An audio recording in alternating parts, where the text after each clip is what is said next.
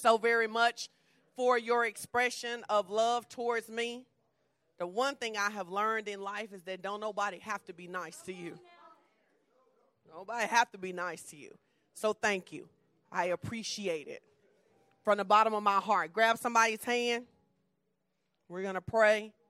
I know we don't usually do that, but you'll be all right. You could touch somebody for three minutes or so.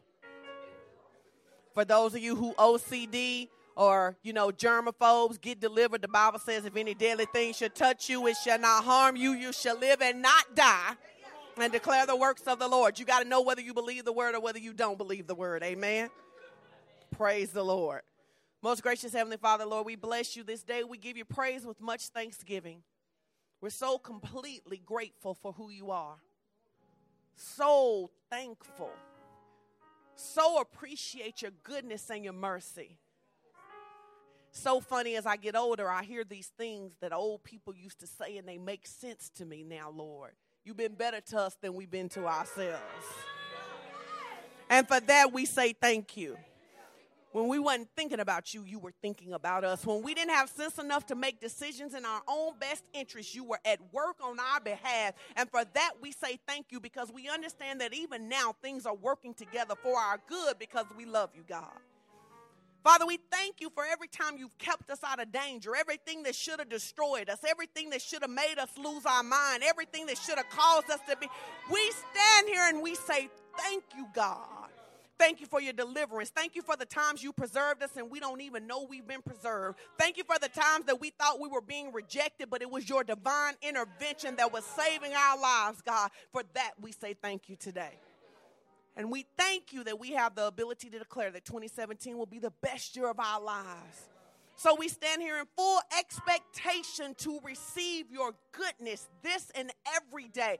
We thank you that no weapon formed against us shall prosper, and every tongue that rises up out of our mouth, we condemn it because we believe the goodness of God over all else. We just bless you and we honor you. We thank you for this church. Thank you for every family that's represented. We speak life and blessings over every family that's represented. We speak wholeness and health over every family that's represented. We bless every marriage. We bless every single. We bless every child. We speak life and protection. We declare that you shall live and not die in the name of Jesus. Every plot and plan of the enemy against your life, it shall not work this year in the name of Jesus. We send the blood out against every assignment against you in the name of Jesus. We declare that it shall not work. I wish somebody would just say, It shall not work. It shall not work. It shall not work. Whatever assignment that was sent towards us, it shall not work. I, I wish somebody believed that and with everything in them it shall not work. The assignment against our marriages, it shall not work. The assignment against our mind, it shall not work. The assignment against our health, it shall not work. We shall surely live and not die and declare the works of the Lord. And because we believe we already have the victory, we don't wait till everything works out. We go ahead and praise Him now. Hallelujah. Hallelujah. Hallelujah.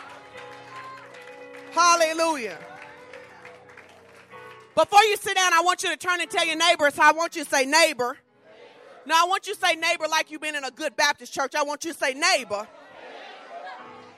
You may not know it, but right now, there are some things working on your behalf. So I want to encourage you don't cave in and don't quit. This is your season and your time.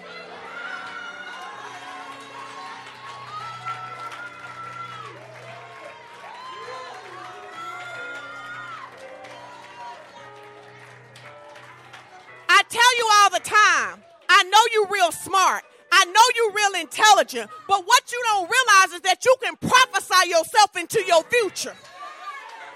The Bible says it like this it says, You can decree a thing and it'll be established unto you. That's why I say at the beginning of the year that I'm going to make it to the end of the year. I'm decreeing at the beginning.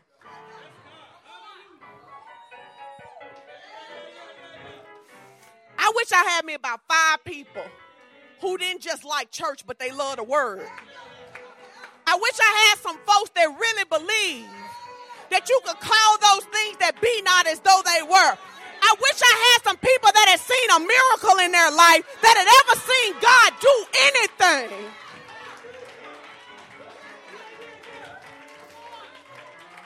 I like y'all. But sometimes I wish I didn't go to church with such cute people. I wish I didn't go to church with such educated people. I wish I went to church with some people that had ever been in a ditch and thought they going to make it and saw God bring them out. I wish I knew some folks like that.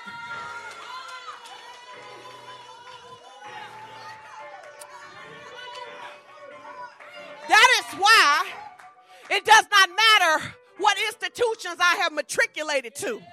Because I have lived long enough to know that there are some things that can't nothing fix but God. And I've lived long enough to see God fix some stuff that man said couldn't be fixed. I don't know about you, but that's why I love him like I do. That's why I don't care about lifting my hands. That's why I don't care about dancing. That's why I don't care about getting on my knees in front of you. Because all I know is this is that when my back get up against the wall and it seems like it ain't no way for me to get out, when it's late in the midnight hour, I don't have to wonder if God's gonna turn it around. My life is a testimony that He'll turn it around.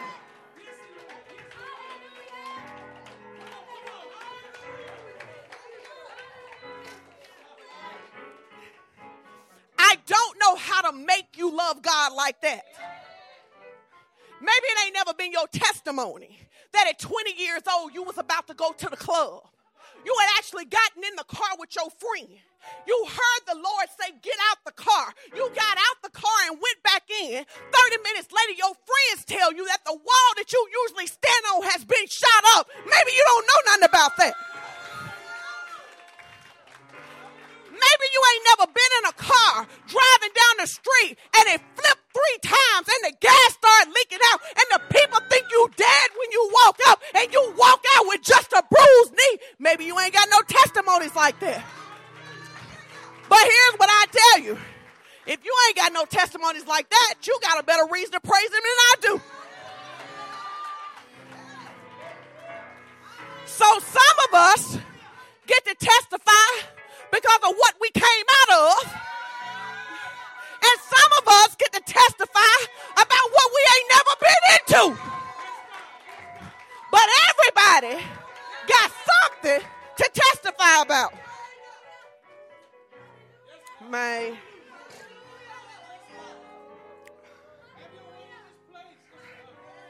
I don't know what to tell you. I start reflecting on what it means to be 45 years old to understand that everybody didn't make it. One of the dumbest things in the world to me is that somebody would start a lying about their age. Just a blessing to be alive. I can look all around me and know people that I started with that they still not here.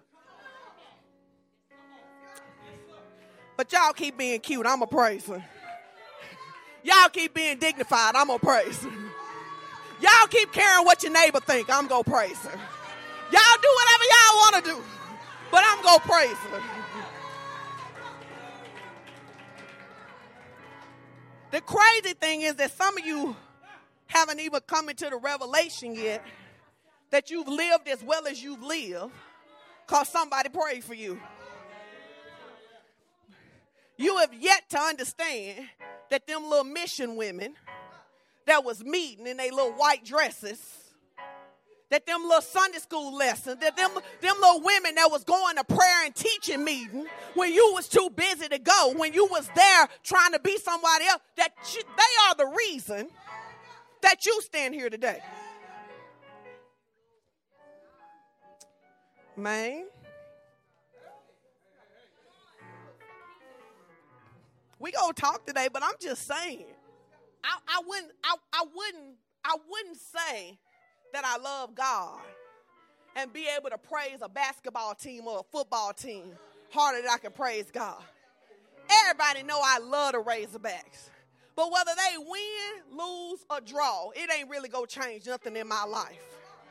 I would never have an idol that I could look. I would never work at a Walmart where I could do the Walmart cheer, but I couldn't lift my hands in the place of God. I would never love my husband that I could pour out expressions of love and be silent when I come into the presence of God.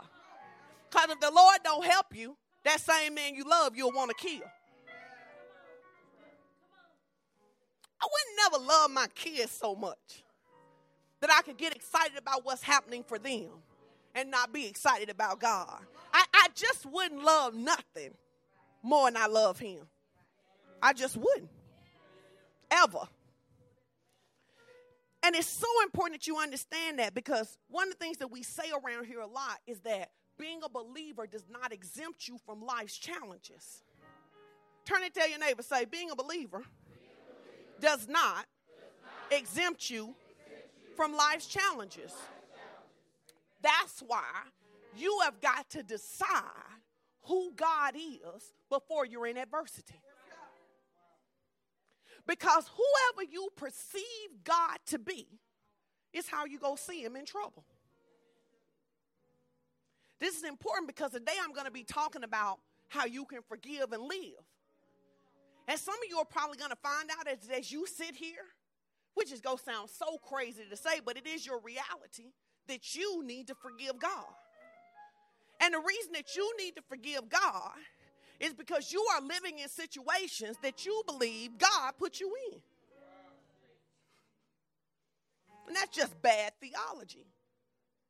It's just bad theology. And it's funny because I've, there are a lot of people in our church that are going through some challenges right now. Got some things going on. And it's funny because I was going to teach this before I knew this because it was a part of the family series. Because if you can't forgive, you can't live free. And as the as the struggles and the things that people were asking us to pray for started to come in, I understood more and more that this message about forgiveness, it literally determines whether you live or if you really live. So you got to establish your theology first. Who do you believe God is? I believe he's good fundamentally through and through. I believe he's good. I believe he's good to his core. I believe that every single time he intervenes in my life, it is to be good to me. Because I believe that he's fundamentally good, when life happens bad to me, I don't think it's from God. The Bible says in John 10 and 10, the thief comes but to steal, kill, and destroy. So if you ever find yourself in life and something is being stolen, something is being killed, and something is being destroyed, it is not God. Why is this so important? If I believe that God sends my trouble, how can I stand in faith against it? If God made me sick, how can I believe for healing? If God made me sick, and if you think about it, here's how crazy you know the false theology is. If you really believe sickness is from God, don't take no meds. Take the full brunt of it. If he needed to give you the flu or diabetes or high blood pressure or cancer to get your attention, don't take nothing. Just just just fully take it on in. But you see how crazy that sounds? So you got to know in your life when something shows up, where did it come from? And the other thing you got to deal with is that it is possible for you to love Jesus but make covenant with the devil with your words. Pastor Sean, give me an example, then I'll let you sit down. Give me an example. I get sick every winter. You just made covenant with the devil. It ain't a scripture in this Bible that tell you that you have to get sick ever. So then you say, I get sick every winter. And then hear the crazy thing when you get sick, you go, ah, why am I sick? Because you made you used your words to make a confession to bring death and destruction in your own life. we don't make this confession about breaking over things that we've said that we really don't want in our life. Sometimes you just need to call crop failure. You know why some people teenagers so crazy? That's what you said about them. You know this these teenage years. You know don't nobody really listen in teenage year. I know what kind of teenager I need I used to be. It ain't in the Bible. And then people misquote scripture and they go, well, the Bible says, train up a child in the way that they should go. And when they are old, they will not depart from it. Do y'all know not depart means don't leave? That's what it means. It means if I train you up, you won't leave. Not that you'll leave and come back. You don't have to have a testimony of a prodigal. T- go ahead and just make that confession. Say, no more prodigals, no more prodigals. in my bloodline.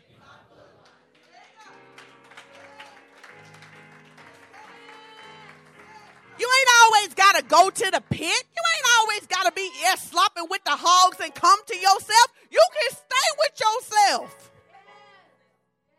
And that's my expectation for my kids. So my expectation is, well, Pastor John, what do you do when you get challenged in your body? Here's the difference between people who believe God and people who don't. When I get challenged in my body, I already know it's there illegally. So I start using my words. I'm like, my bad. I'm sorry. You, you, did you, did you not know who I was? Well, let me tell you who I am. Hold on. Isaiah 53. The Bible says, by his stripes I am healed. So I just want to let you know that I know you're here illegally. See, the problem is, is that a lot of you got a lot of illegal stuff in your life, but you don't know it's there illegally. So you making room for it. You putting up pictures around it. How do I know? People say this my high blood pressure my cancer, my ADHD, my anger issue. You just took possession of something that you never should have took possession of. I always get mad. I always work at a job that has this. Your words will either set you up to win or to cause you to live in this life like you don't know God. You get to choose. That's why the Bible says, choose ye this day. You get to choose. It says, you go be satisfied by the words of your own mouth. It's the reason I tell women up here, don't be saying no foolery like, ain't no good men up here. You don't need 25, you just need one. So you walk yourself on a college campus and you say, Ain't no good men up here. Everybody's so immature. Everybody's so childish. And then all you attract to you is immature, childish people. And it's your prophecy and you don't even realize it. You got to learn how to say what God says. And the greatest discipline you can ever get in your life is that when you can't say what God is saying, shut your mouth. If you can't agree with God, just be quiet. When you're about to curse your marriage with divorce, shut your mouth. When you're about to say something about how your kids go be just like they whoever, shut your mouth. But here's what I know if you get enough word in you, what's in you come out of you. You know, if some people don't never cuss. Know why? Ain't no cuss in them. If you cuss, cuss in you. If you hit your toe and you say D or you say Jesus, it's about what's in your heart.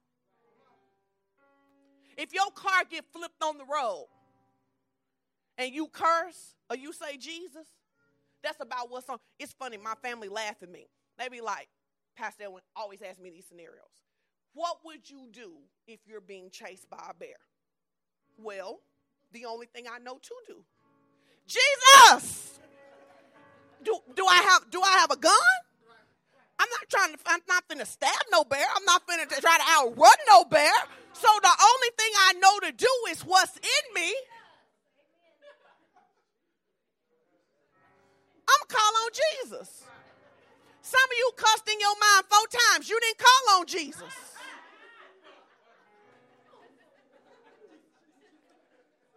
Who you who you call sit down? Who you call in trouble? Your mama? No, who do you call in trouble? Your mama? Live long enough, it's gonna be something your mama can't fix. Live long enough, and your mama will be gone, and you'll never learn that she was fixing your stuff because she knew Jesus.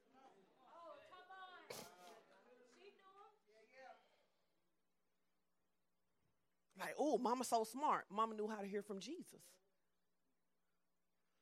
So the only question becomes is who do you believe? Really, we just down to this. Who is God to you? Because I believe God is good. Here's really what you have to decide, and then we'll talk about forgiveness. You must make a decision that there is not a circumstance in the world that could ever convince you that God isn't good. I may not understand what's happening. But what I'm going to always go back to is that he good. This going to sound morbid to some of you, but I have done it in my mind. Even if I lost my whole family, husband, all five kids, I have settled in my heart that God is good. I have settled in my heart that God did not do that to me. Somebody says, it's funny had this conversation three times this week. So, person who said this last to me, I'm not talking about you. It's just an illustration. There are people who use Job to talk about their trouble. If you study your Bible, you will find out that Job did not have a revelation of the devil. In the Old Testament, there was no revelation of the devil. So they believe that everything that happened happened because God did it. That's why in 1 John 3 and 8 it says, For this cause was the Son of God manifested that he would destroy the works of the devil. Jesus had to come on the scene and say, When you're seeing this, this ain't God. So while we use the Old Testament for our learning, we don't use it for our doctrine in that sense. Because they didn't have a revelation that there was a devil, and we know there is a devil. So the rules are simple. You look in your life and you see something being stolen, you see something being destroyed, you be, see something being killed. Who's the author? Say it. Who's the author? God don't put you in relationships to get your heart broke.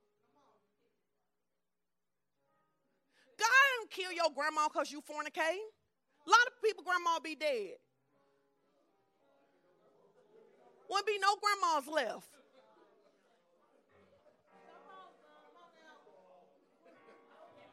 But you got to know that, or you cannot stand in adversity. The Bible says there will be trouble in life. You are not immune. It says, but be a good cheer. I already overcame your trouble. So the worst thing you can do is build up this filter toward God. So now you don't fully trust God because you salty with God. Which is why some of you you like you need to forgive God like you need to forgive your idea of God. It's not really God you need to forgive, it's your idea of God. Okay, Pastor Sean, God is sovereign. What about God's sovereignty? If you want to know the intent of something, go to the beginning. In Genesis 1, he says, I made you in my image, and I've given earth over to you. So God is sovereign, but in his sovereignty, he gave man dominion in the earth. It is the reason that God himself could not deal with the sin problem unless he used a man. God, in his sovereignty, could not come to earth and go to the cross he had to get a woman to agree with him so that he could get a man seed in the earth to do God work. So you say things like this. I mean, because if you don't understand this, if your theology isn't right about this, you'll spend your whole life twisted. So then you say things like this somebody gets pregnant out of wedlock. You say it must be the will of God. Nope, it's biology. God put a system in place. God put a system in place. The system says that if sperm hits egg at the right time of the month, a baby will be produced in the grand scheme? Is it God's will? The life may be, but the timing may not be. So then, what people say is because they go, oh, well, it must be the will of God for me to have this baby, right?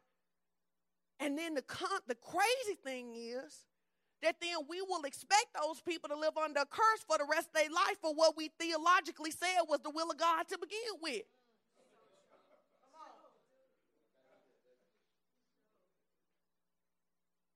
So in any the Bible says all things work together for your good. So here's how you can explain how you do something wrong or somebody else does something wrong because we're talking about forgiveness and they still get blessed. The same way God help you when you mess up. You have a baby out of wedlock. God don't say, well, for the next 18 months, I mean 18 years, you on your own because I ain't tell you to do that. You ask for help, he show up, and he help you. Having mercy on you that you don't even know you need. Now, what I believe is that when you're a baby, you get a lot more grace for stuff like that. So, like when you're a baby Christian, you'll have lots of stuff in your life where you didn't necessarily do the thing that you were supposed to do and God showed up anyway. But then you become responsible for the teaching that you're getting. So maybe when you a baby, you might not study for the test like you needed to, and the Lord might download you some answers. That should then make you thankful to study, not to make that your lifestyle of getting through college.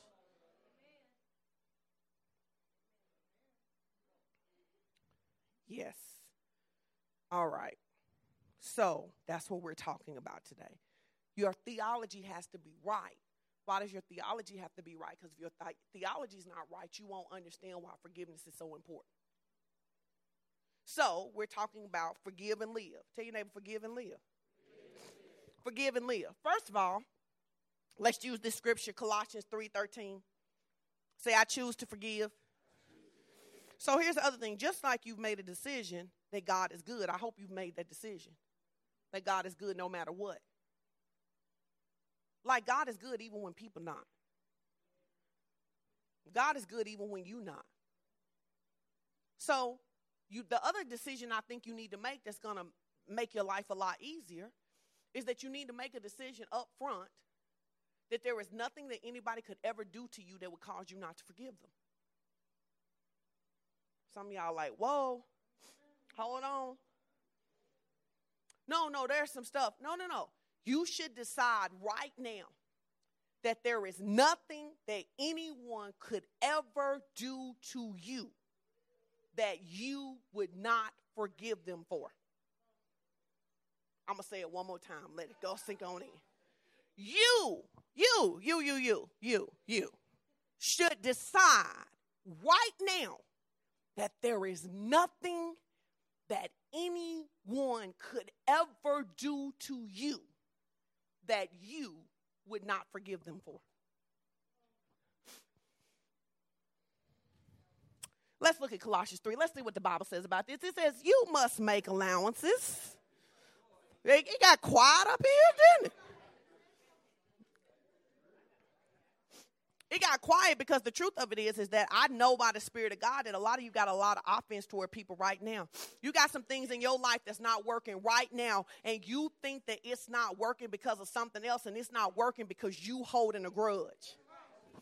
And nothing will block your blessings like holding a grudge. In fact, the Bible says it like this it says, Where there is strife, there is every other evil work. Pastor Elwin teaches it like this if you get strife in your life, you might as well go to bed and leave your front door open. Because that is how unprotected you are. Nobody, even in Northwest Arkansas, would go to bed and leave your front door wide open intentionally. But when you have grudges and unforgiveness and offense in your heart, you might as well just open the door. Because you have literally said to the devil, Come invade my life with whatever you want to bring. You have to understand that every battle in your life, you're only to have two battles in your life. Every battle root calls back to two things. The devil is after one or two things your love or your faith. Every attack you will ever have in your life goes back to those two things. What does he want? My faith or my love? He want me to stop loving God. He want me to stop loving people. He want me to stop believing God. He want me to stop believing in people. So he says, You must make allowances for each other's faults and forgive the person who offends you. You must. Who must? Who must? You must. I must make allowances for each other's faults. But you don't know what they did to me. But you must make allowances for each other's faults and forgive the person who offends you. Remember, the who? Did what? So what? What offense allows you to do is exalt yourself above Jesus. So here, Jesus, who was perfect, ain't done nothing to nobody. Go all the way to the cross for your sins. Have to take a punishment that at any time he could really could have been like, no, man, that's their sin. Let them deal with that. He forgives you, but you hold a grudge. Ah, Man, don't nobody want to go to church like that. All right, okay. What does it mean to forgive? Here's what it means to forgive to allow to expire. To allow to expire. To send away, to release, to let go of a debt. What does it mean to forgive? To allow to expire, to send away, to release, to let go of a debt. One of the ways that you can always know that you are in a state of offense with another person is that whenever you are talking about the, uh, the situation, you can only talk about the other person. That is your indicator that you are in offense. When everything out of your mouth is that what you did is because of what they did, you are in offense. There's a proverb that says this He who angers you controls you. So for me, maybe it's just because I got a little control issue. I refuse to hold offense because I won't give you the power to be the boss of me. I am not going to be at home thinking about you and you ain't thinking about me. I am not going to be five years later, can't find love because Joe Ball broke my heart and now I ain't open no more and I ain't going to never let nobody do me like that no more. And now you over there by yourself at night holding your teddy bear wishing somebody could love you. I ain't to live like that.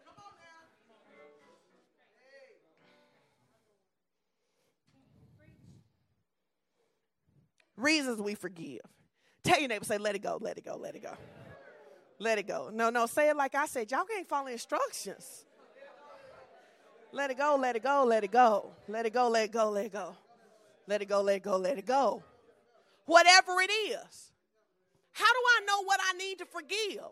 The measure of what I need to forgive becomes very simple. Someone says forgiveness and someone comes to mind. Whoever comes to mind, that's who you got issue with. It's real simple. I'm not going to let them do me like that anymore.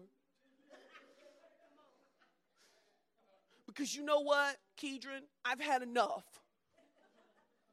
Nobody's going to treat me like that, says Sean as she disobeys Jesus and walks away. Because offense makes it all about you. Because here's what you are, this is what I often think as a believer. Even when I be going off about something somebody did, like in my spirit, I'd be like, but what about that stuff you do to Jesus?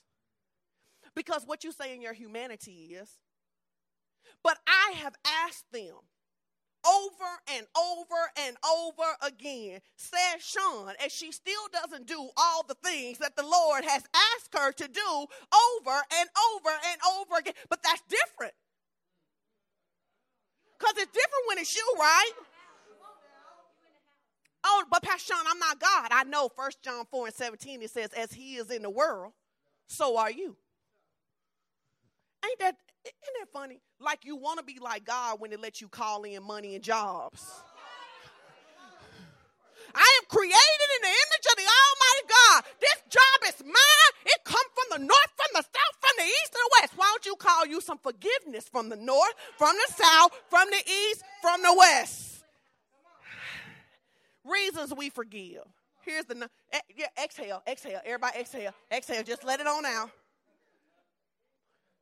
Because you got to be able to see your own self. Because what offense does is it lets you focus on other people. Because you know, I would not have done what I did if Strick didn't do what he did. I mean, if he would do better, I would be better. Very few people have the ability to look at themselves. That's a Holy Ghost given talent. To look at yourself and go, what did I contribute to this? Oh, and hear the Lord say to you, the reason that you're disappointing in them is because you keep making them an idol in your life and you keep asking them to be what I'm supposed to be. Oh, but I don't want to hear that, so it's just easier to blame. You're never there for me. You don't know my feelings. You don't get in touch with my. Uh, right, you know, you're, you're a people your best friend, your mama, your husband, your wife, they're not God.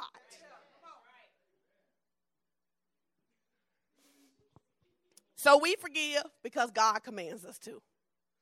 Matthew 18, 21 through 22. Matthew 18. Don't it's funny the parts of the Bible we don't like.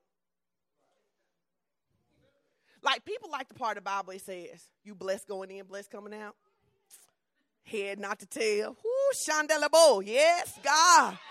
Yes, God. Oh, but don't let the Lord talk to you about forgiveness. Don't let the Lord talk to you about that old ugly spirit of offense to sit on top of your head. Because you don't know what they did to me. But they didn't put you on the cross for the sins of the world. But let's go. Let's see what Jesus says because, you know, we like what Jesus says because he's really the boss. He says, Then Peter came to him and he said, Lord, you know it had to be Peter, right? Because Peter was the gangster. So Peter didn't come and say, Lord, this this King James stuff. Peter came in hood Hebrew. He was like, Yo, look here. What up? Because I've been listening to you talk about all this forgiveness stuff. And what I'm trying to figure out, which is always what people are trying to figure out, what's the minimum time that I have to forgive before I can wipe my hands?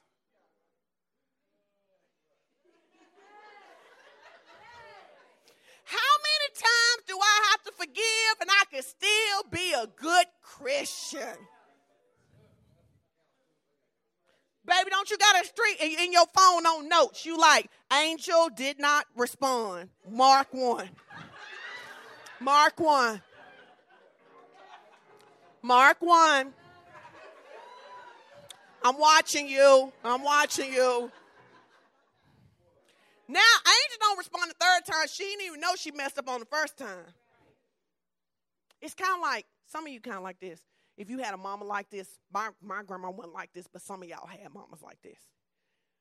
They stored up your whoopings.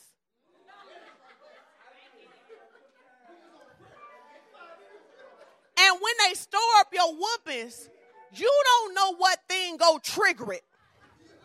I mean, you really don't know what thing might trigger when you got stored up whoopings, right? You acted a fool in church. She just looked at you, made a mark. She told you to take that trash out. It took you three seconds before you got up. Mark. She called your name and you said, huh? Mark. Then all of a sudden you in the car and you say, um, I need to go back home. I forgot my lunchbox. She just turn around, just windmill on your tail. She just windmilling. Sick and tired of yo. That's why when black mamas whoop, that's how they whoop. I done told yo tail not to do it no more. You ain't gonna do it no more.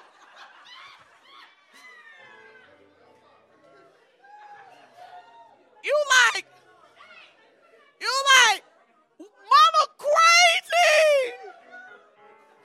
Offense makes you look crazy. Because most of the time, when you finally go off on people, people don't even know. Because literally, they just life be going on as, as normal. You be like, and another thing. They like, wait, what was the first thing? Hey, what happened? What happened? You bet, because like in 1997, you always know you're offended because you can remember what happened before. Offense always remembers. Because offense sit on your shoulder and do this. Girl,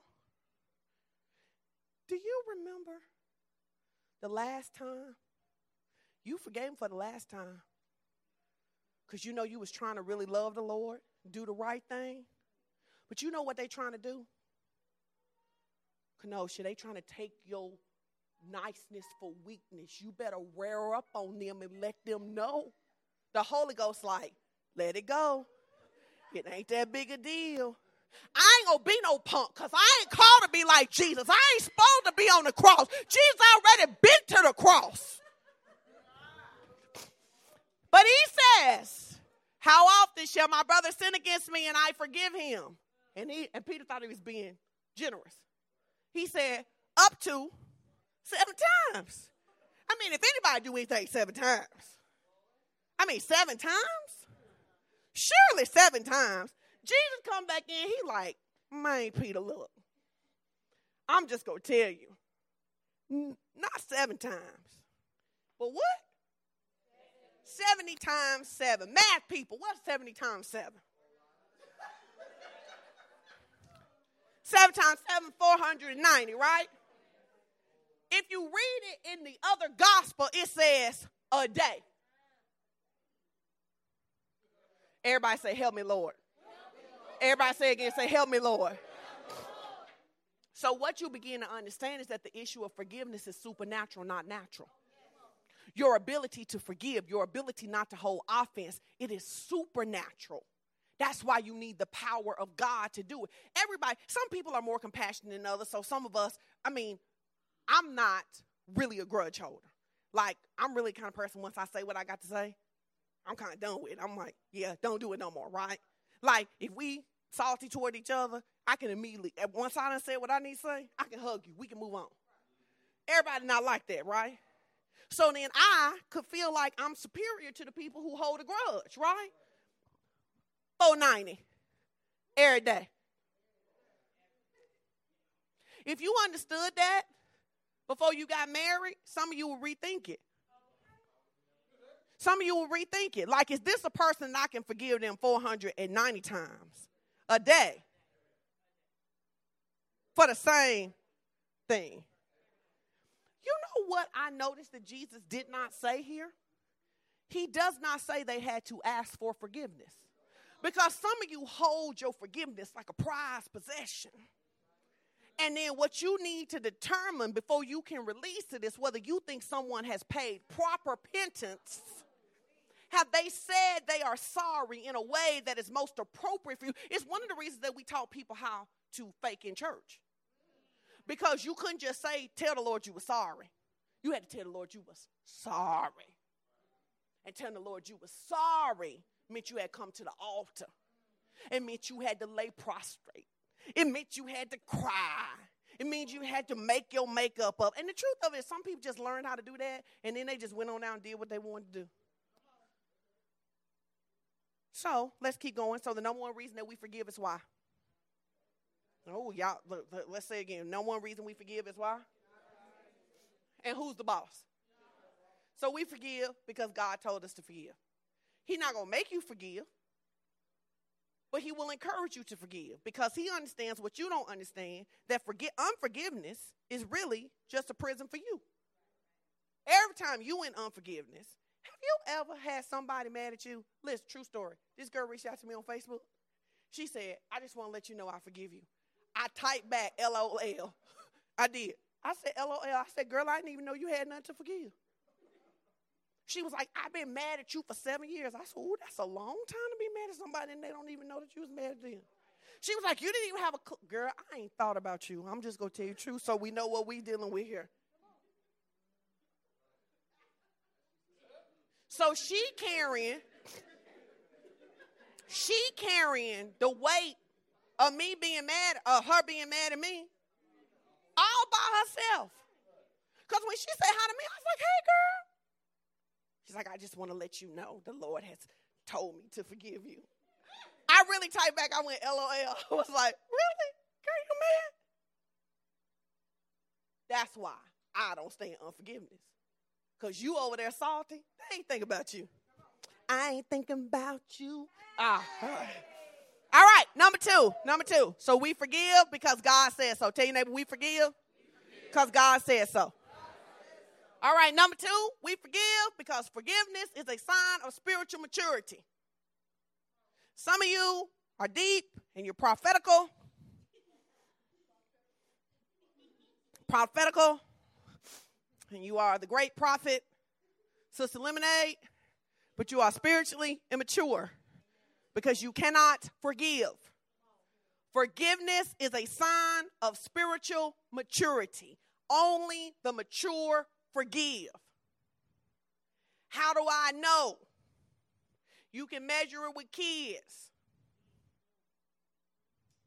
And some of you do not realize that the temper tantrums that you get so upset about the three year olds that you know in your life doing, the eight year olds that you know in your life that are doing, the 11 year olds that you know in your life are doing, you look just like them. What about me? All right, let's look at what he says, how we know it's a sign of maturity. Luke 22, 33 through 34. I love this right here. This how you know Jesus was a G, like for real. Jesus is dope, like forever, right? Jesus is on the cross. He not even back in heaven yet. So this is like they have betrayed you at work and you are sitting in the meeting where they are laying out the traps. And Jesus says, Forgive them What he say? Let's read it together. Jesus said,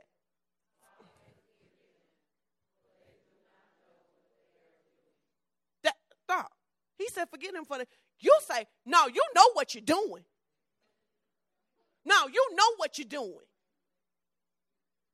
Spiritual maturity says, I forgive you because I assume, I believe that the true essence of who you are created to be wouldn't do that.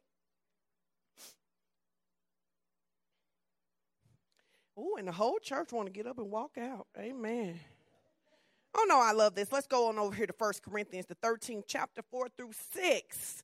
Because you know you just need to let your st- see some of you your problem is is that you got a little too much hood ratchet in your religion. You got a lot of, you know, here's my favorite one from the church. We go feed them from a long handled spoon. That came from Big Mama chapter 1, verse 1. That is not Bible. Hear me. I am not saying that you have to put yourself in a position of being abused. Here is what I am saying. Here is where you can tell if you are offended. And some of you have heard sayings like this. You say, I wouldn't spit on them if they was on fire. Now, some of you used another thing, yeah, but I'm trying to be, hey, we streaming. I'm trying to be right. If if someone has injured you and you see them in trouble and you wouldn't help them, you're offended.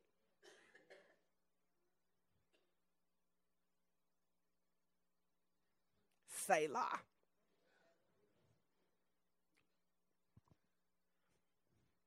I don't have anybody. I'm, you may not be able to be my best friend. But if I saw you and you were in crisis and I had the ability to help you, I'm to help you. Some of you like, not me, pray for me, Pastor. Some of you texting me right now, you're like, pray for me, Pastor. pray for me. Cause I'm not, you know what? You know what that you know what he did to me when we split up? You know that he used my credit card and took that girl on a trip. You know I'm not forgiving that. See, look at that. See, y'all see, see? See? See? But what is it? But what is the thing that you get to say, now it's okay for me not to forgive? One of the most powerful things that the Lord ever told me is that when Jesus was, the Holy Spirit told me this, I was praying about forgiveness and trying to understand it because, like, I was just trying to understand how you, like, if somebody did the most heinous thing to you, you know what I'm saying? Like, we get mad at people because you think somebody copping off you. I said I was gonna do t-shirts, she do t-shirts. I mean, like people really, grown people get mad about stuff like that. Like it ain't seven billion people on the planet to sell a t-shirt to. I said I was gonna be a teacher. Now she want to be a teacher. I mean, you see what I'm saying? So you, so you, I was asking the Lord, like, if you think about just the most, the most horrible thing that could be done, right? And the Lord was, he took me to the scripture about Judas and how the most horrible thing that could have been done was to betray an innocent man. To sit, to sell your friend for 30 pieces of silver. And what most people don't realize about the heart of God is that when Jesus woke, raised, was raised from the dead, the first thing he went to do was go get Peter. Why? Because Peter had denied him. So you have to believe if Judas hadn't killed himself, he'd have went and got him too. First, he'd have went and got Judas first. So when we talk about wanting to be like Jesus, it can't just be for the purpose of being able to decree and declare the good stuff in your life and promotion and increase and being able to be the head and not the tail. It has to be the humility of loving people enough that says, even when you wound me. Well, another way that you know whether you're offended with somebody is whether you're praying for them or not. Baby, let me tell you something. When people first get married, honey, they, women, ooh, listen, not men, but women baby. That I can always tell when somebody first get married. They be like, Pastor Sean, you want to do um, the 30 days of prayer for your husband? No, I don't want to do that. you new to this.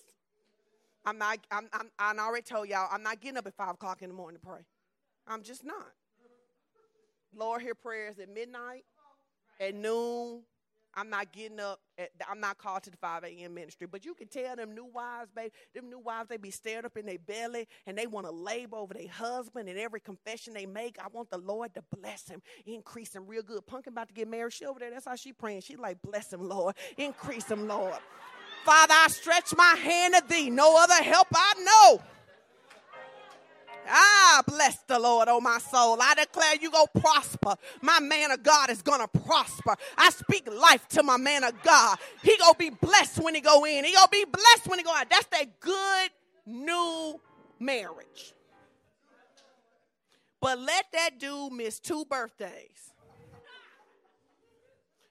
Jimmy said one. My bad. Jimmy said one.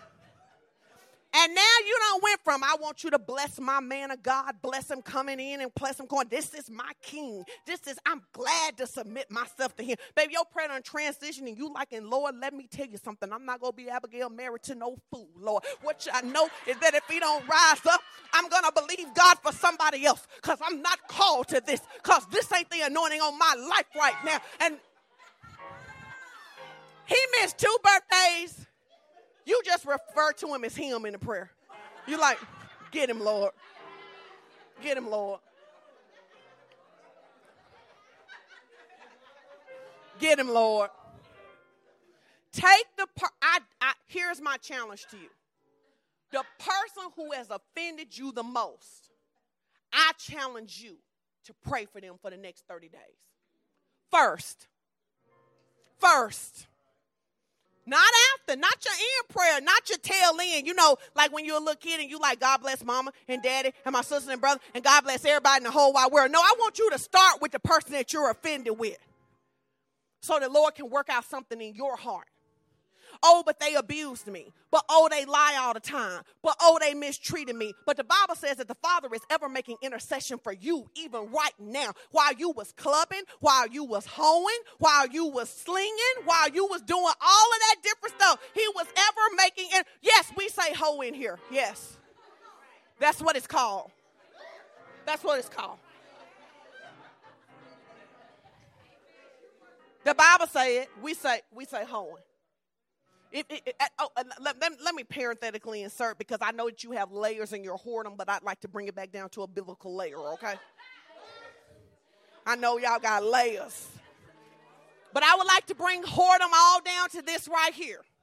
If you have ever laid with anybody that wasn't your spouse, you too are or is or was uh yes. Amen.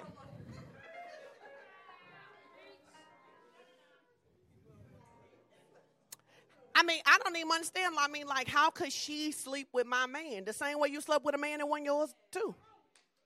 Sean, ooh, mm-mm. All right, let's go to First Corinthians because we got to do this exercise so we can get out of here. It says, no, no, no, I'm serious because that's what happens when you get offended. Like, how could she sleep with my man? The same way you slept with somebody, man, that wasn't your husband. But we was in a committed relationship. But you wasn't married. You wasn't married. You didn't have no covenant. You might have had a checking account together, but you ain't had no covenant. All right. Love is, I don't want this translation. Give me another translation. Give me uh give me um the message or the new living translation. I'm just trying to help us. Can I help us today? I, I, I'm just trying to help us because you know we get so righteous. We get so righteous. We get we get we get so I, I'm sorry, we get so self-righteous. And we're like, I just don't understand how anybody could act that way. You, the way you act that way. Lying, hoeing, same to the Lord.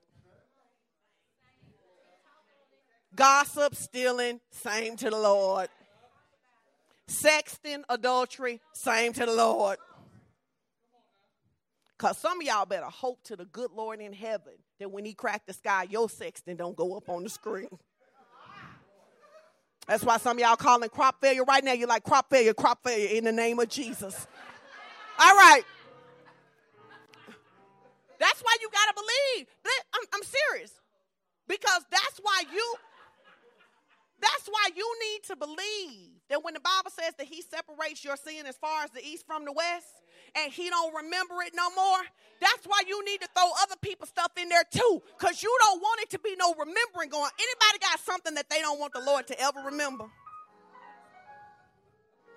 Anybody got anything in your life that you like? Anybody got anything in your life that you would not want us to get a 30 second clip of right here?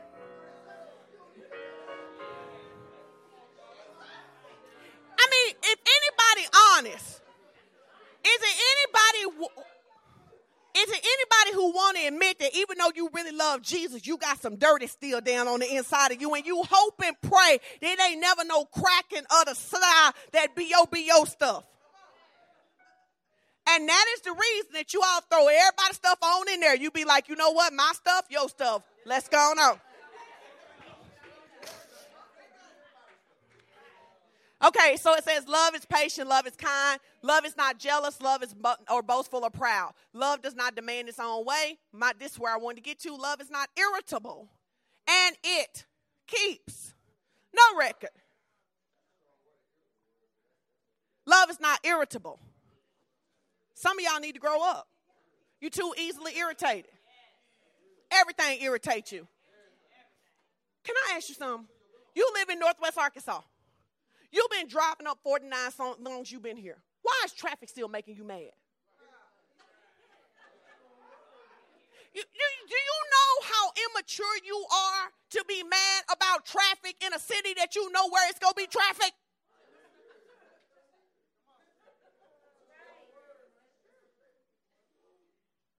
You mad because somebody lied. You ain't never lied. You ain't never lied to save yourself. You ain't never lied to save yourself. You ain't never threw your sister, brother, cousin, friend under the bus to save yourself. You better quit playing. Oh, yes, you have. Maybe you didn't lie, but when they said, Who did this? Chris, did you do this? You didn't say it really was me. You was like, Well, Chris get in less trouble than I do, so I'm going to go ahead and let her take this one for the team. Love is not irritable. You know that you're getting vulnerable to offense when you start being irritated with people. That is your warning sign that if you don't fix your heart, you're going to end up off offended. You see it in love all the time. You see it with best friends all the time. In the beginning, you thought it was so cool that your best friend was so spontaneous and never planned. And now you're five years in, she's like, she ain't never playing, she always late. No, for real. My best friend in high school, always late. Always. We went back to our 25th year reunion. I went over to her house. When I walked in, this is what her mama said. She said, Your whole life, Tara been late. Don't come in here fussing like you expect Tara to be something different. I said, Yes, ma'am. I sat on down. She said, Now here's what you do. You sit here as long as you want to, and when you get tired of waiting on Tara, go. Because I came in to fuss. She was like, but 25 years later, we don't have to be doing this. You know she's gonna be late. You know your husband ain't romantic. If you want romance for Valentine's Day, you better get to work, girl, because he is not gonna do it. You better get to work. You better go and learn how to do that Sierra dance. Angel will help you, and you will be in. She will help you for a fee too, not for free. She will help you, and you will be able to do it. Not as good as Sierra, but Sierra ain't gonna be there, so it won't matter. But if you want romance, you better create it because he ain't been romantic ever in your whole life. So why you gonna be? You already geared up to be mad for Valentine's Day. You already geared up. Already geared up to be mad.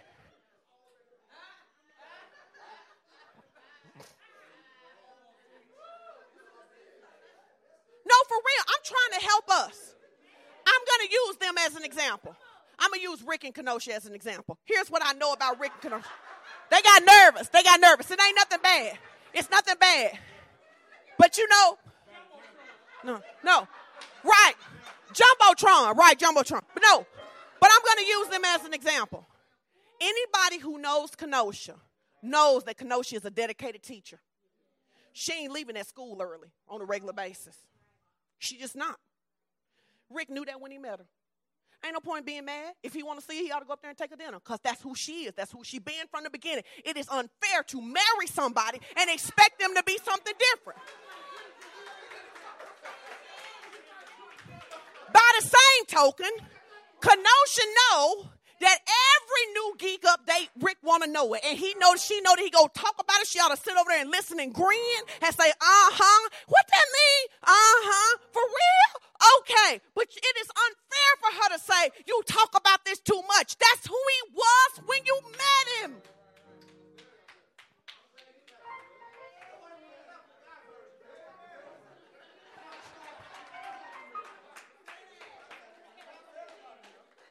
So you get in relationships with people, and then you mad at them for being who they were when you got in a relationship with them. Love is not irritable. Now, let's go to the next one. All right. John 87. John 87. We almost done. We almost done. we go do our exercise. We'll do our exercise because I wouldn't leave you without exercise on this. I'm just saying it just doesn't make sense. It doesn't make sense to spend your life being, you know what? Listen, for re- this real talk. If you go to church in any length of time, I can assure you, you're going to have an opportunity to get aggravated with me. You are. Number one, because when I'm passionate about something, I don't care that you ain't.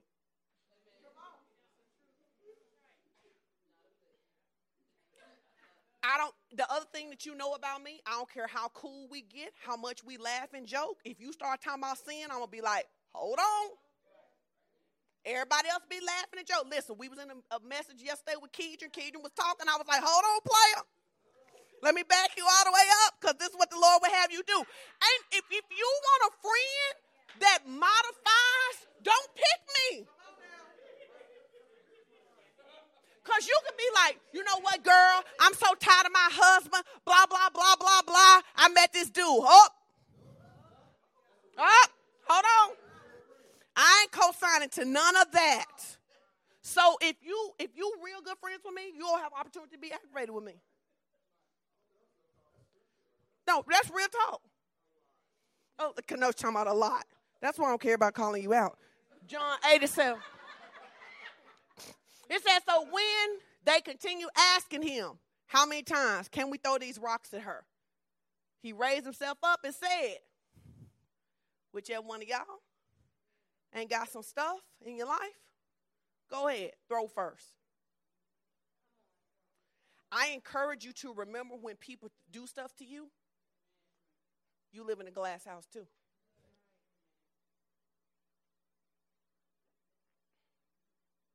You live in a glass house too. You know, I say this all the time. One of the reasons people so hard on pastors, and it's so interesting to me, because people don't often stop and think that if you're a pastor, you don't walk people through the messiest situations in their life. You know all they dirt. Let them think they know some dirt about you. Let them think they know some dirt about you. I say all the time, people so quick to talk about pastors, but if a pastor ever wrote a book about the pew, if a pastor ever wrote a book about the pew, did you ever stop to think that maybe the reason that pastors get caught up is because day in and day out they hearing your junk?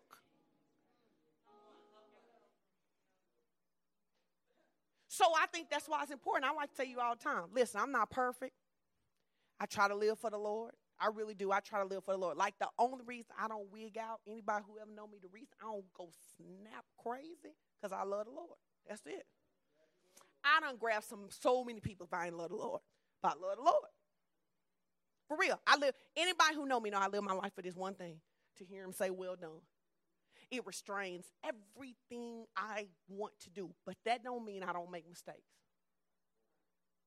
And so my question to you is that in a tribe, in this tribe, in your family, are you expecting people to be able to handle your humanity while you lack the ability to handle theirs?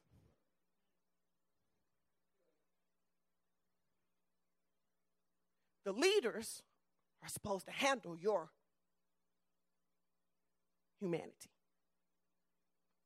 And they still supposed to see that you anointed and that you blessed and that you called by God.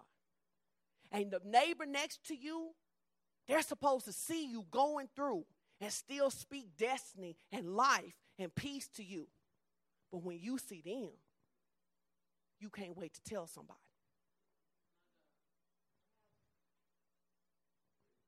The question that you got to ask yourself is are you really as down for people as you say you are?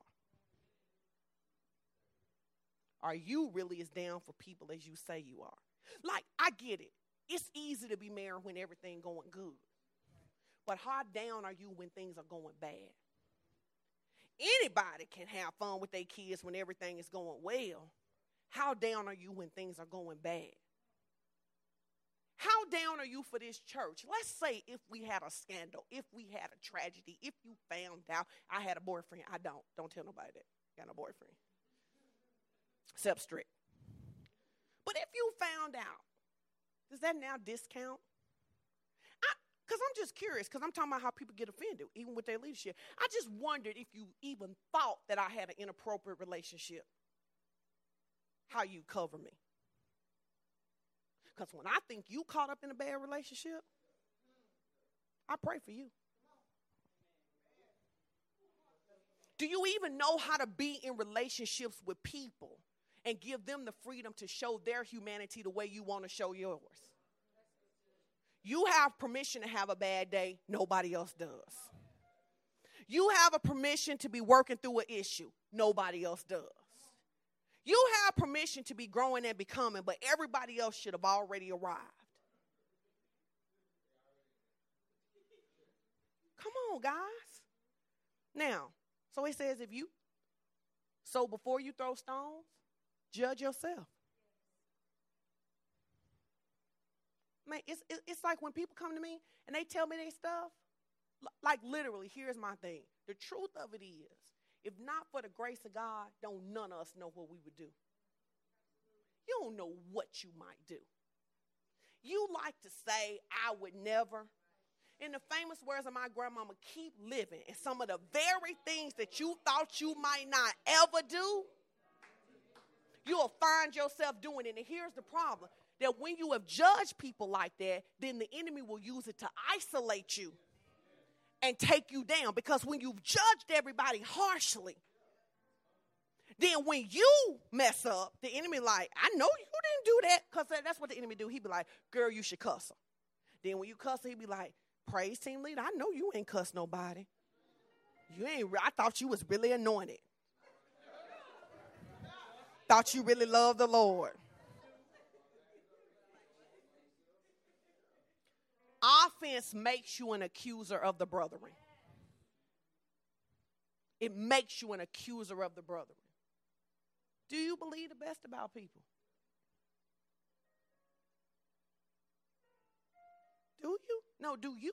Not me. Do you? Do you believe the best about people? And then for some of you, because you don't believe the best about people, and then you always in situations where people don't believe the best about you, and you don't even understand it's seed time and harvest. You don't believe the best, so you don't attract people who believe the best. Me and my friends, we give each other great grace great grace. Because people have issues. And for the most part, everybody doing the best they can. For the most part. And even when people aren't doing the best they can, what I found out is that sometimes people will give up on freedom because they don't think they can have it. So people will stay mean, they'll stay whatever, because they don't know how to get out. All right.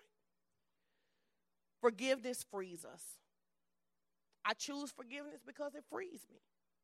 I read this quote last night. It says, To forgive is to set a prisoner free, and to discover the prisoner is you.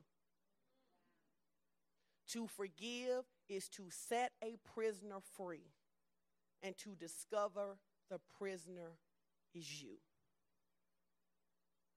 I'm gonna give you these health benefits, and then we're going to um, walk up. Like the truth of it is, is so not only is forgiveness is a spiritual issue.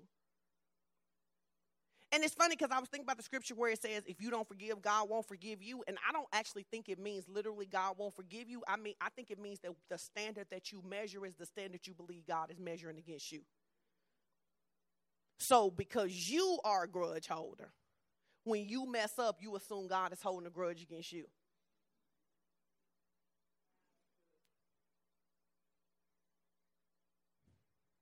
So it's spiritual.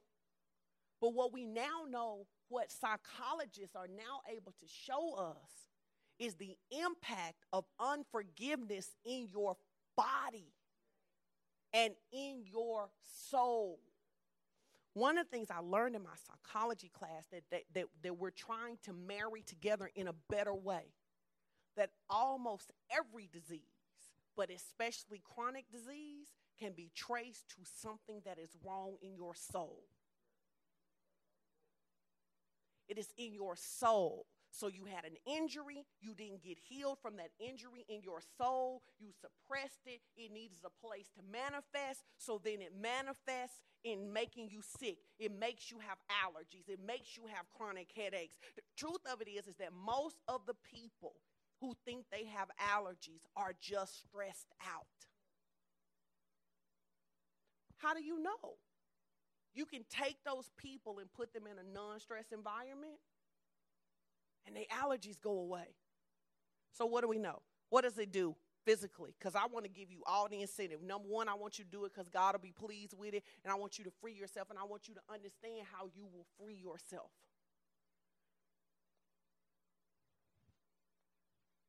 Grudge holders, people who walk in offense, people who don't forgive easily have increased cortisol. Cortisol is bad stress. Here is the impact of bad stress. Bad stress interferes with learning and memory. So there are some links. Think about this that the stress that people are having in their 30s unforgiveness, grudge holding, not getting counseling, not getting free. It's showing up in their 50s and 60s with dementia. I just want to ask you is anybody worth you losing your mind? What could anybody do that will be worth you being 60 not knowing your kids' names? That's the kind of perspective you got to put. But he broke my heart. Is it worth you not having the rest of your life? So we know it interferes with learning and memory. We also know it's one of the reasons that kids in high risk situations have trouble learning.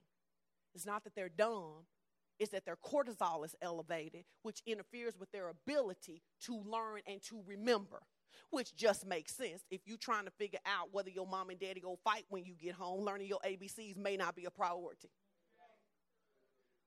If you don't know if you go eat when you get home, learning multiplication may not be a priority for you.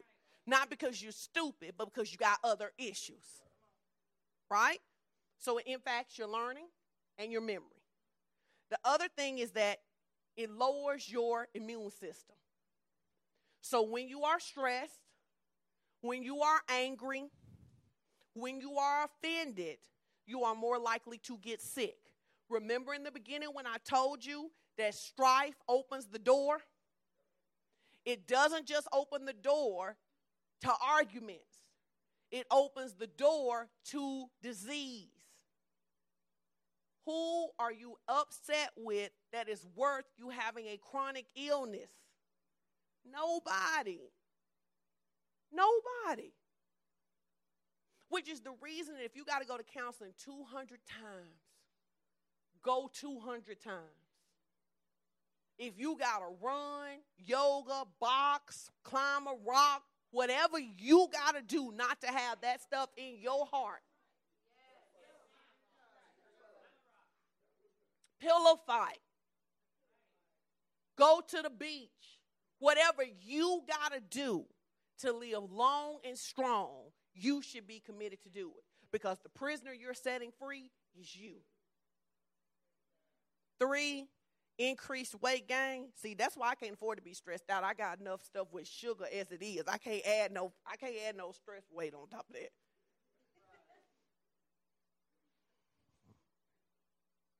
high blood pressure,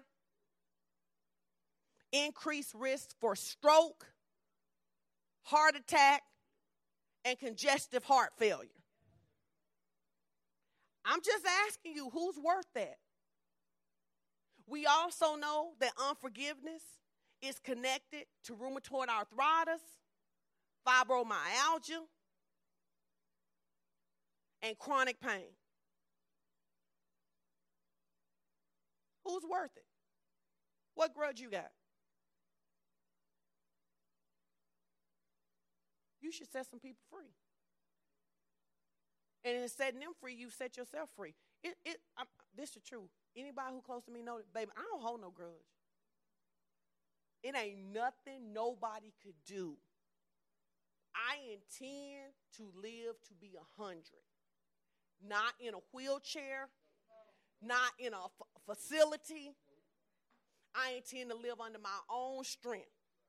I'm not about to allow your foolishness to interfere with my ability to do that. I will never give you the power to be Lord over me 30 years from now. I'm just not. Your daddy left, forgive him. Your mama crazy, forgive her. Your grandma didn't favor you, forgive her. Your boss lied on you, forgive them. Your husband, wife didn't do what you thought they was going to do, forgive them. Your friend betrayed you, forgive them. I said husband or wife. Husband slash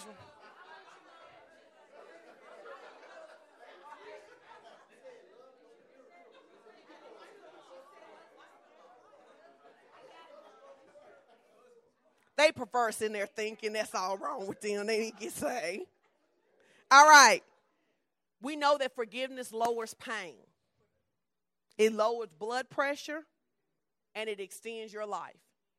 You just can't have some confession that you go live to be a hundred and you trying to carry the weight of every single th- person in your life who ever did anything. You still remember the girl in the second grade who didn't let you on the swing.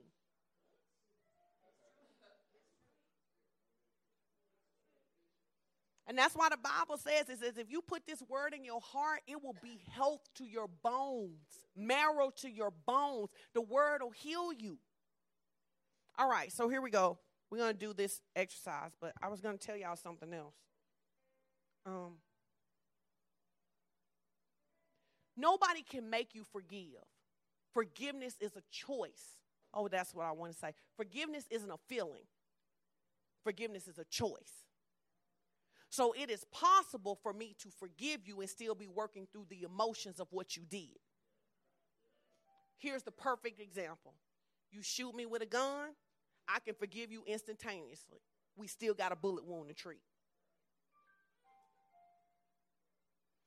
One of the reasons that people can't get free is that they won't admit how injured they are by something. So you're trying to be tough. You're trying to say, I learned this lesson from my barber, and I thought it was a good lesson. He was in there, he was talking, he was having a conflict with somebody, and he said, I got a rule. He said, If I have to think about you once I get home, then I know we have something unresolved. And if we can't fix it, you go stop coming here. Because people say, I don't care. Do you know the stuff you don't care about, you never say you don't care about because you don't even talk about it? Because you don't care. I don't care that I'm by myself. Why you yelling? I mean, the people together, they ain't even happy no way. Offended. Offended. You offended.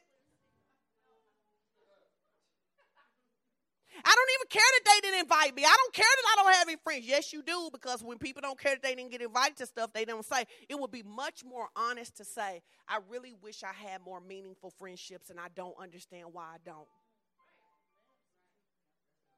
and I've built these walls and I've tried to pretend like I'm okay being by myself, but I really don't want to be by myself. But the truth of it is, is that I'm afraid that I'm going to get hurt. So then when people try to be in relationship with me, I push them away and I act out sometimes. So I'm going to tell you up front that I want to build a relationship, but I might do something crazy. You just got to give me some space as I learn how to be normal in a relationship. And people go, that's a lot. But if you don't know yourself that well, Angel is Angel and I are perfect. Angel and I are so much alike, right? We both have this very easy ability that if somebody does something to us, we just kind of go.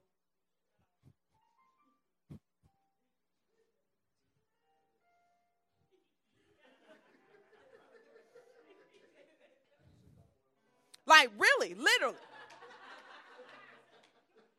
And I'm a lot better at it now, but like when I was younger, if I decided that I forgot about you? No, I forgot. You would be like, hey, I would be like, what's your name? Because I decided that you didn't exist in my world anymore. Angel and I know that about each other. So we have a rule that we always check in if we think anything could have happened because it could be very easy for us to just be like, girl, bye. But here's the other thing so, for example, but everybody not wired like me. So, for example, I try to tell my daughter Tay that she shouldn't say she like that. And Chris, they shouldn't say they like that because they not like that. They not wired that way. They, their relationships really mean so much to them. When they love people, they love them with everything they got. Like I kind of love in layers. Like I let my, I'm like Shrek. I'm like an ogre, baby. I let my, like they be loving full in. They be like, whoa, I love you with everything I have. I'm like, whoa. Like I just started loving Ellen with everything I got. No, y'all laughing. we been married 22 years. About year 18. 18, I was like, now I'm all in. I'm all in. But you got to know that. How many times did I say that? You got to know that about yourself. If it's important for you to spend time with your friends, then you got to make it okay. You can't be like, I really need to spend time with my friends, and then every time somebody asks you to do something, you busy. And then when they don't include you no more, now you salty. If if we ask you five times, do you want to go to dinner, and you say no, the sixth time we probably not gonna invite you. You gotta be honest about who you are. If you need more hugs from your spouse, quit trying to act hard. Be like, I need a hug, like right now. If you don't give me a hug, I feel like I'm gonna break your computer.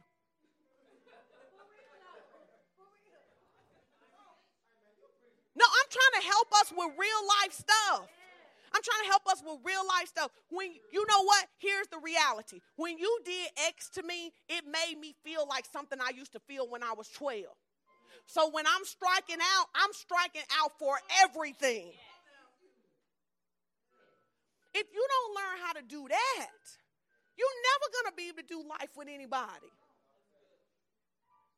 I say people when first meet me, I'll be like, listen, I can sound like I'm really intense sometimes. I ain't really mad. If I'm ever really mad, you'll know.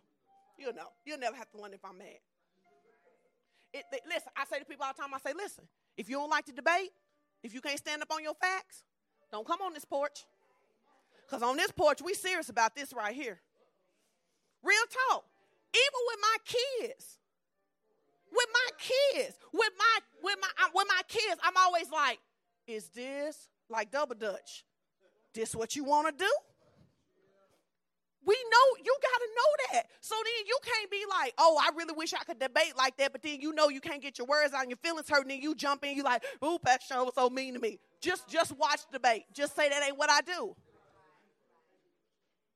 So we're to do this exercise. Here's the first question, not out loud. Who do you need to forgive? Remember, forgiveness. Oh.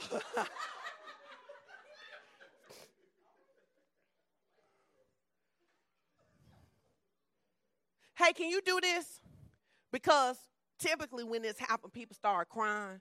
Can you give us some little more upbeat kind of like don't take them there musically. Give them something like like trigger man.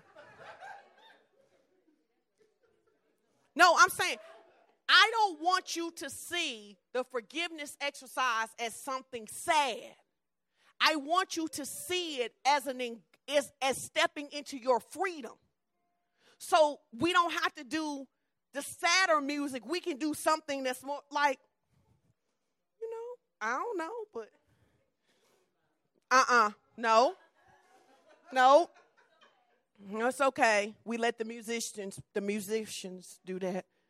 So who do you need to forgive? Oh, but you know what? No, ma'am. No, ma'am. You gonna be in the corner for the day over. Um, who do you need to forgive? But I forgave them before. Forgive them again. It's a choice, it's not a feeling.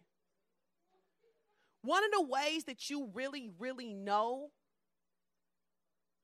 my grandmother raised me. I had issues with my parents.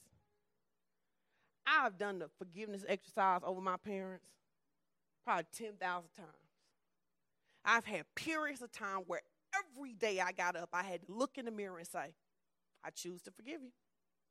I'm, I'm not going to be held by you.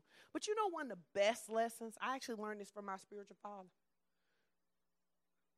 The problem with being offended is that offense makes you think that something happened to you because you're you. This a free right here. But what they did is because of who they are.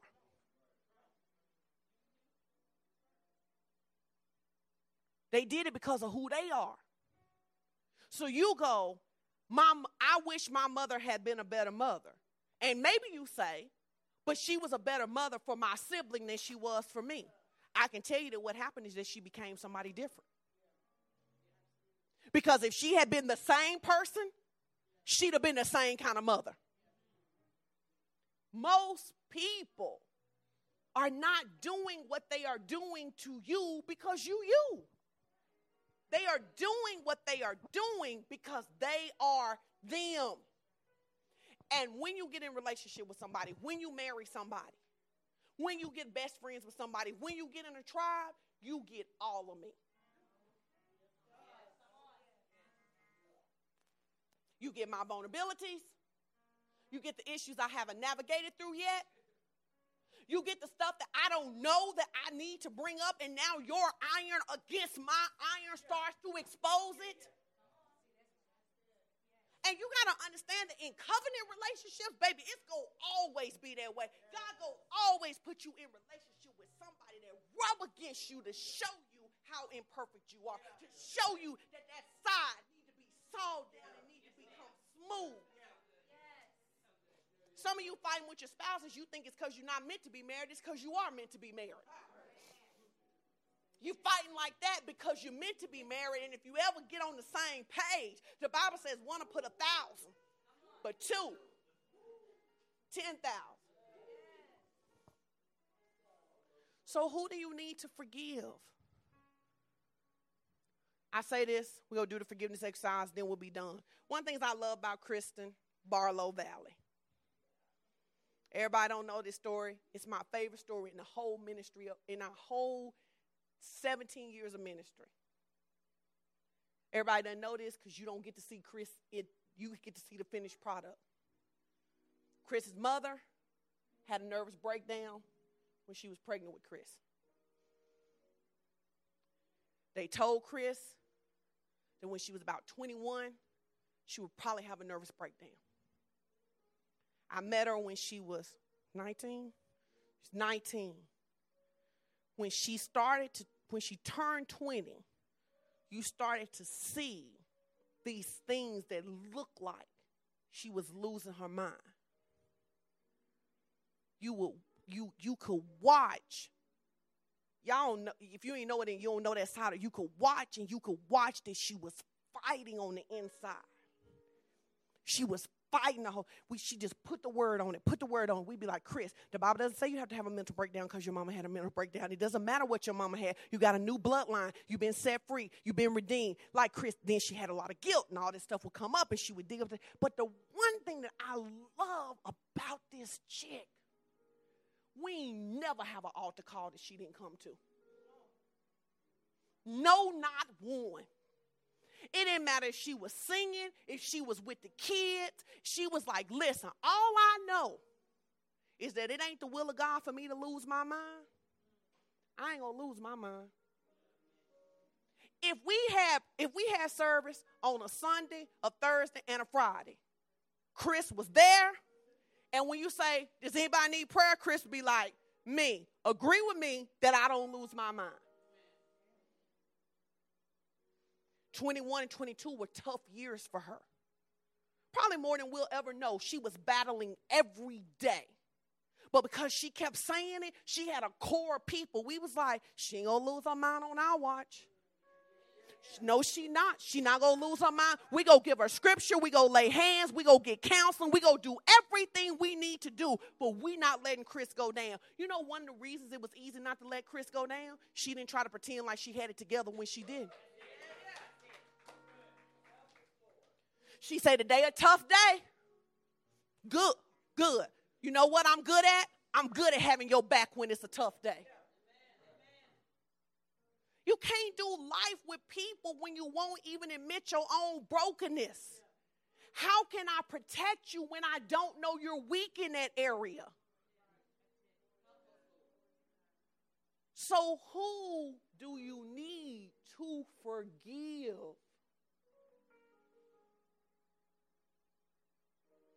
We'll do it a little different than we did before. Take a sheet of paper, whoever you need to forgive, write their name down on a sheet of paper. You actually need a sheet of paper. So people take pieces of paper, pass them, tear them up.